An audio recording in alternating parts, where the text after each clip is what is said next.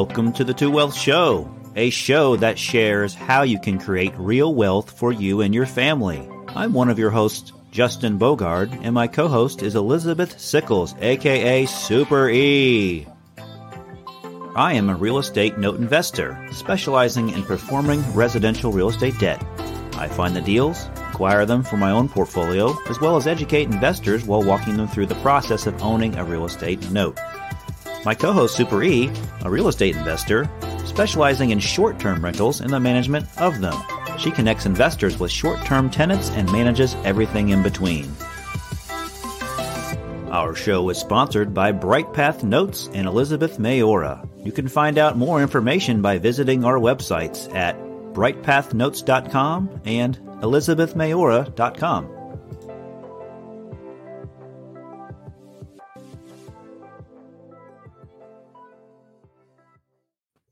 Hello, everybody, and welcome back to the Two Wealth Show. This is episode number seven. I'm Justin Bogart with Bright Path Notes, and my co-host is Super E Elizabeth Mayora with Elizabeth Mayora. Welcome. Elizabeth. It is so great to see you again. I love how we can do this stuff online.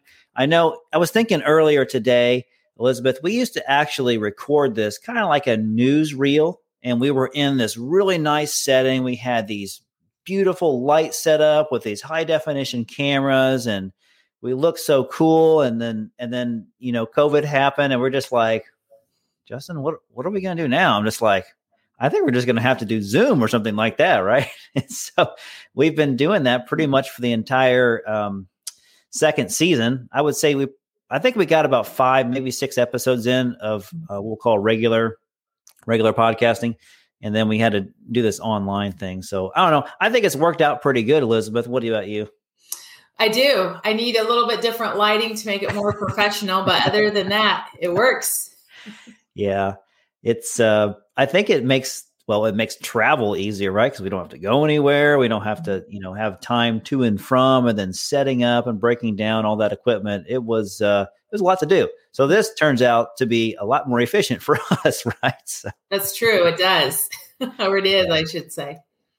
Yeah, Elizabeth, as you probably realize, we've got a credit crunch going on that's continuing, continuing, continuing to crunch even more. All right. This is known um, even more prevalent, if you will, because Fannie Mae just came out with some information that says they're cutting back on buying some of these loans. Okay. So, what does this mean? A GSE is a government sponsored enterprise. Fannie Mae is one of them. Freddie Mac is another. Uh, Ginnie Mae, you know, is, is another. And so their job, for those of you that are listening and watching, and Elizabeth knows this, is to buy these loans that the banks create. Okay. And why would you, why would a bank sell a loan? Well, they want to get liquidity, right, Elizabeth? Mm-hmm. So they create a loan, they charge fees for it, they charge, you know, for appraisals and loan origination fees and all the things like that.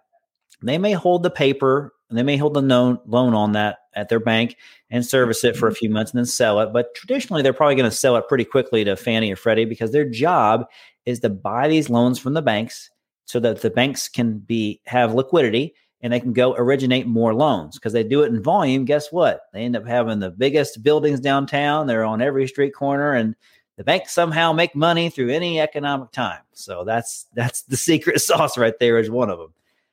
So Fannie Mae like I said before, has decided to cut back on buying some of this paper from banks. Now, not all paper, Elizabeth, but specifically the investment type property paper and the second home type paper. So, this is like non primary residence type of mortgage notes that are created. Mm-hmm. So, they're doing this because of a credit crunch. They're starting to see that they need to have tighter restrictions on people because they're probably seeing the writing on the wall with inflation and people borrowing more money than they can afford to pay back. Mm-hmm. And so this is what happened in the 2006, 2005, 2007 timeframe where people were just handing out money left and right. You can get a half million dollar house and make $50,000 a year. I know that's probably an extreme example, but you get the idea, right, Elizabeth? That's right. So that's a problem, right? They probably can't afford it. And then we had foreclosures, and then there was this after effect. And you all remember more than likely what happened then and what was the aftermath of that. So the banks, when they sniff or they feel like there's some sort of problem like that, they start tightening their restrictions because they want to make sure the borrowers, somebody like me or Elizabeth or whoever, is going to be able to pay back that debt and be consistent about it, right? They don't want any problems. They don't want to deal with anybody missing their payment and being too high to debt to income ratio. So that is the story that came out, and that's kind of what's happening. So Fannie Mae is one of the biggest ones, right? So you would imagine that the others are going to follow suit to some extent. So what I'm saying is when I'm reading this information, I see an opportunity and I see a little bit of a problem, right? The banks, if they continue to create these loans, they are going to have no one to buy them. Well, someone's probably going to buy them. It's just at what price, right? The banks will start writing them off on their books and they'll figure out at what price point do they want to get rid of it or do they want to keep it long term and trying to work it out. More than likely, they'll probably sell it off. But Fannie and Freddie and those other GSEs, they really dictate exactly what the banks are going to do because the banks know, like, this is my end client that I'm going to sell this to. What is it that they want? And I'm going to model exactly what they want. So I'm creating a product that I can deliver to them. And so that's what I see happening with that article. So you mentioned um, Franny and Fetty, and then Freddie and Fanny. It's, it's confusing, yeah. did you say GSE? GSEs, government sponsored enterprises. Okay.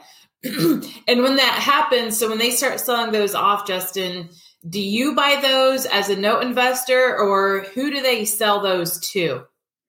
So they would be selling them to probably very large hedge funds, like let's just say Goldman Sachs or you know big Wall Street firms will probably start buying those. And we're talking about the big banks, like the, the big five, if you will. You know, the Bank of America, the Chase, you know, the who whoever who are the big the Wells Fargo, you know, all the big ones. Those aren't loans that we as small time note investors can buy from because quite frankly, we're just we're peanuts to them, right? We don't have billions of dollars backing us to buy their inventory. Now, when you get to the smaller branches or the regional banks or the small, you know, one, two to five uh, branch, excuse me, type of banks, then they'll have a conversation with us, and we might be able to get in there and buy some loans from them. But traditionally, no, it's it's not going after the big banks. It's going after the smaller banks that are going to be suited for me. Okay. Okay, excellent. That's good to know. And what is the excuse me, what is the good side of them in the note world? The good side of buying that paper? Mm-hmm, of this happening. Well, if and of course I don't have a crystal ball, I say this all the time. So if Fannie Mae is not going to buy that product from the bank, well, who do they have to sell it to? Well, someone's going to buy it, like I said before, but it's just not going to be at the price point that Fannie Mae would pay for it, right? Because Fannie Mae and Freddie Mac and those other GSEs, they're going to pay pretty much top dollar for these loans. Like we'll just say 97 cents in the dollar or, or some number up there, really high up there, right? But they're going to do it over a grand scale of, you know, thousands and billions of dollars worth of loans mm-hmm. thousands of loans, but billions of dollars worth of unpaid balance, right? So that's that's what their quandary is. So I I don't see them having an issue selling it. It's just who would they sell it to, and at what price point were they willing to buy it for? So the silver lining, I guess, as investors, is that inventory could come, and this is and we're talking about non-owner occupied properties. So the second home is really a non-owner occupied property because it's more of a it's a second home, so they're not they don't live there full time, right? It may be seasonal, or they may rent it out like as an as an Airbnb, or they may rent it out as a as a true rental or a vacation rental or a seasonal rental. Uh, so those will be non-occupied. So those don't fall under certain rules and regulations. So true owner-occupied homes, like the home that I live in, or that Elizabeth lives in, or that you live in, That's an owner occupied loan, and they have rules that have to follow the Dodd Frank and CFPB guidelines. So, with them tightening the restrictions on those non owner occupied type of loans, it means that they see an issue with potentially with borrowers and they want to make sure they have the cream of the crop type borrowers that are getting these loans from the banks. Mm-hmm. Okay.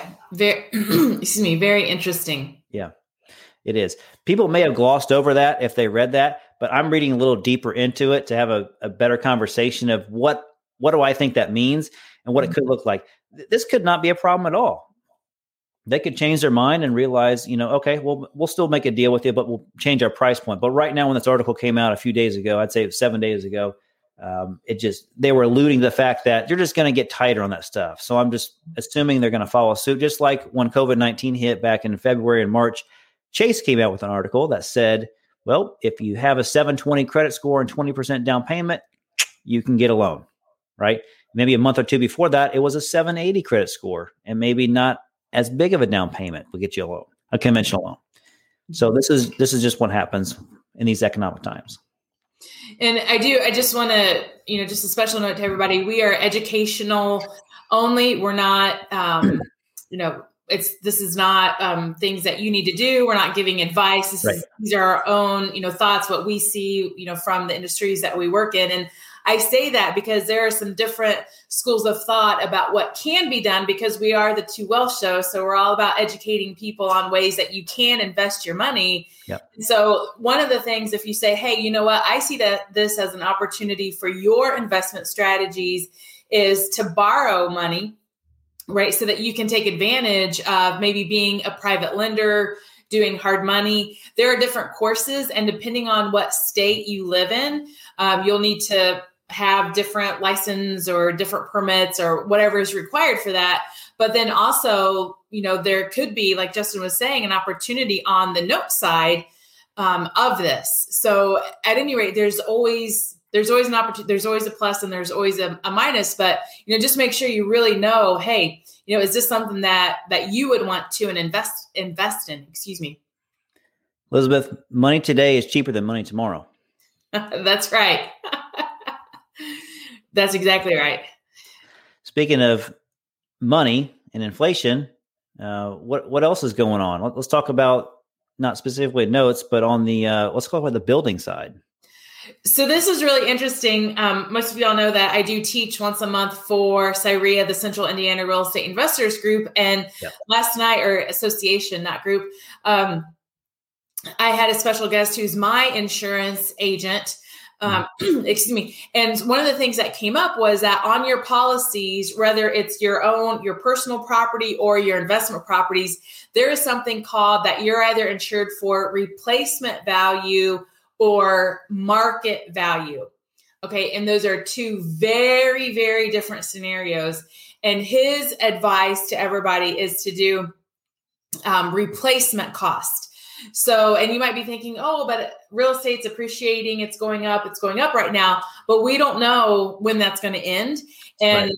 the other thing that's really important with replacement value is the fact that we've seen huge material costs increase on wood, on electrical components as well. And as you know, most of the time when prices go up, they're not going to come back down. So it's really important that you are insured for, again, my guy recommends the replacement value of your property. And then there's also something on policies called, I'm just going to look at my notes, extended coverage. Um, which could be which also just goes into effect whenever you have some different amenities in your property and to make sure that additional things are covered. So you might think you know before whenever i would meet with my insurance guy I'd just be like oh i just need this this and this. No no no. It's very very important that you are covered both in your personal property and in investment properties. Absolutely. I couldn't believe how much the prices of materials have changed because when we were remodeling our house over last summer, we were told that by the contractors is like Well, I understand. You may look at have sticker shock on this price, but I'm telling you, the materials that we're getting, we have no control over the price, and it's it kind of is what it is. Like our labor is this cost, but our material went up by this factor because of you know this, that, and the other. And lumber was was a big one, mm-hmm. and treated lumber was was even more uh, difficult to find as well. So we had to wait quite a bit for some of our materials to come in to finish the house that we were remodeling over the summer. So I can't imagine what it is now because I'm sure it spiked a lot higher than what it was over the summer. Or, or I'm sure the material won't. It's probably not as short. Is, is there a shortage of material as well, and the prices are going up, or prices are just going up? So it depends on what you're going for. Okay. Yes, and I'm sure the area depends also as well. So I know just um, three three lots down from where I live personally, they're building a brand new house, and there was a lot of lumber delivered. Um, you know, I don't know if there was a delay in that, but there was a significant amount. But at one time, we did have as well. Um, we had some electrical because my electrician was here to do some work, and he was actually starting to save um, some items just to make sure that he had them for for customers. Wow mean, that's that's a good thought, right? That's good good heads up on on that that person's part.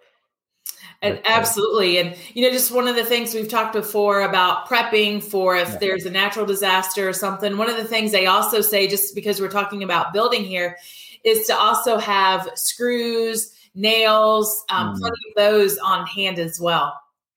That makes a lot of sense.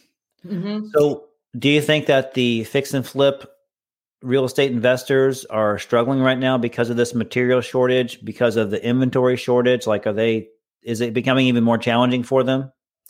I don't think so because they're making the money up on the, whenever they sell it. So, right. so actually, I should say that while their costs are going up, the customer right now is hmm. willing to pay that increased money for the property because we have this property shortage. Okay, well, that's good. Mm-hmm it's great. We actually we did a construction clean um, a few weeks ago, and um, my client bought the property for one hundred thirty thousand dollars. I don't know what he put into it. Not not an, a lot of money, um, but he was selling it for two hundred sixty thousand dollars in five months. And you know that that's how you make money. um, you know and part of that is knowing the right areas to buy what are the arvs so the after repair value of the properties mm-hmm. doing your research or having people that you trust um, that can give you accurate value so you can invest for whatever um, you know needs for whatever your your reasons are. Are you involved with a lot of appraisals from traditional appraisers with properties nowadays? Not? I am not no I was wondering if the the maybe it's a real estate agent that we should ask this question to is are they just going with the purchase price and giving it its value or are they truly because it seems like if values keep going up in certain areas how are they using their subject property against the comparables? Are they just going with the purchase price that's on the contract or higher Mm-hmm. So I do have to say I am a real estate agent, mm-hmm. and the re even though that's not what I I do, right? But I'm right. just making that clarification, Justin, because in the state of Indiana, if you manage for other people, you are supposed to, by law, have your real estate license. Okay. And I'm making kind of a point of this also because we had the attorney, attorney general for the state of Indiana, Todd Rokita at our CIREA meeting. And that was actually a big item that came up. And he's finally going to go after people that are managing properties that are not licensed real estate agents. And the reason, one of the reasons that this is a problem is there are certain protocols that we have to follow as a real estate agent, especially whenever we're leasing properties. I can't ask people I can't ask them hardly anything. How many kids do you have? I would never ask that question. All I can say is how many adults? And I can say, okay, this property is limited to two people per bedroom. Um, so there's a lot of things that you have to be really cognizant of when you're an agent. So, and this, you know, just kind of ties back also to we talk a lot about now, especially being involved with your legislators, your local legislators as well. And because we had that meeting and we brought it to his attention that, hey, this is a huge problem in real estate, that he's going after it. Wow.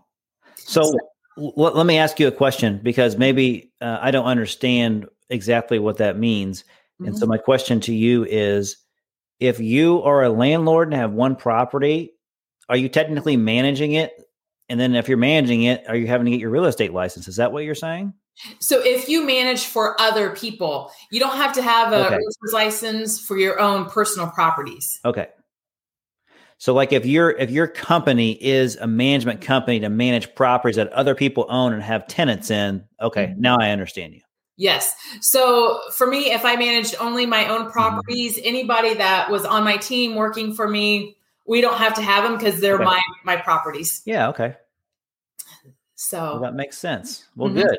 And what's interesting too, Justin, and for all of our listeners, is that when the somebody raised the question, and um, Attorney General Rokita had his right hand man, um, his first name is Derek there, and he said, "Hey, is this is this actually a problem?" And Derek said, um, "We've had over a hundred calls this week about it." Are you are you allowed? Do you remember what the the question was? Yes, is um, as far as is um, having people that are basically po- well people that are managing properties that do not have their realtor's license okay it.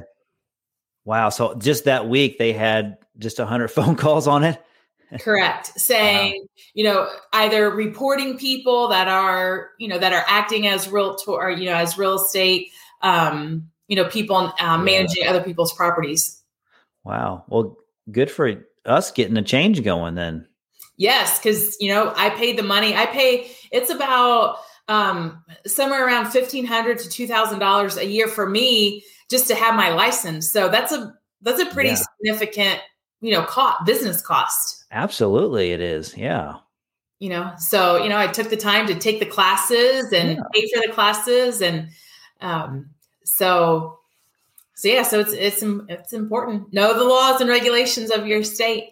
Yeah, it is important. And it's great to have a local group like where we're at, CIREA, and then our in state REIA as well, mm-hmm. to have folks like you and and bringing in the attorney general to talk about this stuff. That's great. Otherwise, I honestly wouldn't know about the state regulations unless I heard of somebody that got in trouble for something or unless it was an article that came out that was in some sort of my news feed, right?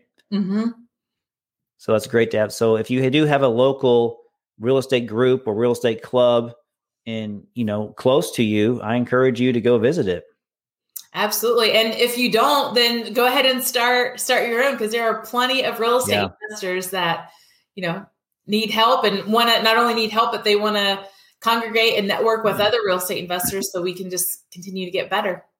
And otherwise, we wouldn't have been able to have our st- Indiana State REIA if we didn't have smaller REIAs around our state to get together to realize, hey, we have a common problem. Let's pull our resources and our knowledge together to see if we can come up with solutions. And lo and behold, we've we've been able to make some changes and some headway for Indiana specifically, right? Huge, huge, huge headway. Two bills passed in three years, which is almost unheard of. So Two bills passed in three years. Very nice. And so, speaking of Indiana State REIA, um, I believe coming up very soon, when this episode airs, it's probably going to be a couple days, but it's April 15th and 17th. Mm-hmm. 15th through the 17th, yes. 15th through the 17th. It's going to be partly on Zoom and partly in person. Mm-hmm. And where can we go to get uh, tickets for that? Um, Indiana State REIA. So R I, wait, real estate? R E I A? Thank you. dot org. Um, yeah, we'd love to have you. Um, like Justin said, it'll be both Zoom and in person. So whatever you feel comfortable with, we do have a VIP dinner um, that Friday night as well with a meet and greet with Trey Hollingsworth, who is a representative. He's U.S. um, congressional representative, and we have some other lawmakers coming as well. So, whether you live in Indiana, but if you invest in Indiana, we would absolutely love to have you. And it's important that your voice is there and your voice is heard. Absolutely. Elizabeth, I think that's a great way to end today's episode. So, this was episode seven. If you're, if you're listening to this on a podcast, remember that we also videocast this on the Bright Path Notes YouTube channel and Elizabeth Mayora's YouTube channel as well. So I'm Justin Bogar with Bright Path Notes. And I'm Elizabeth with Elizabeth Mayora. All right. See you next time, guys. Thank you. The Two Wealth Show is produced by Justin Bogart and Super E, sponsored by Bright Path Notes and Elizabeth Mayora. Thanks for listening and watching for our show.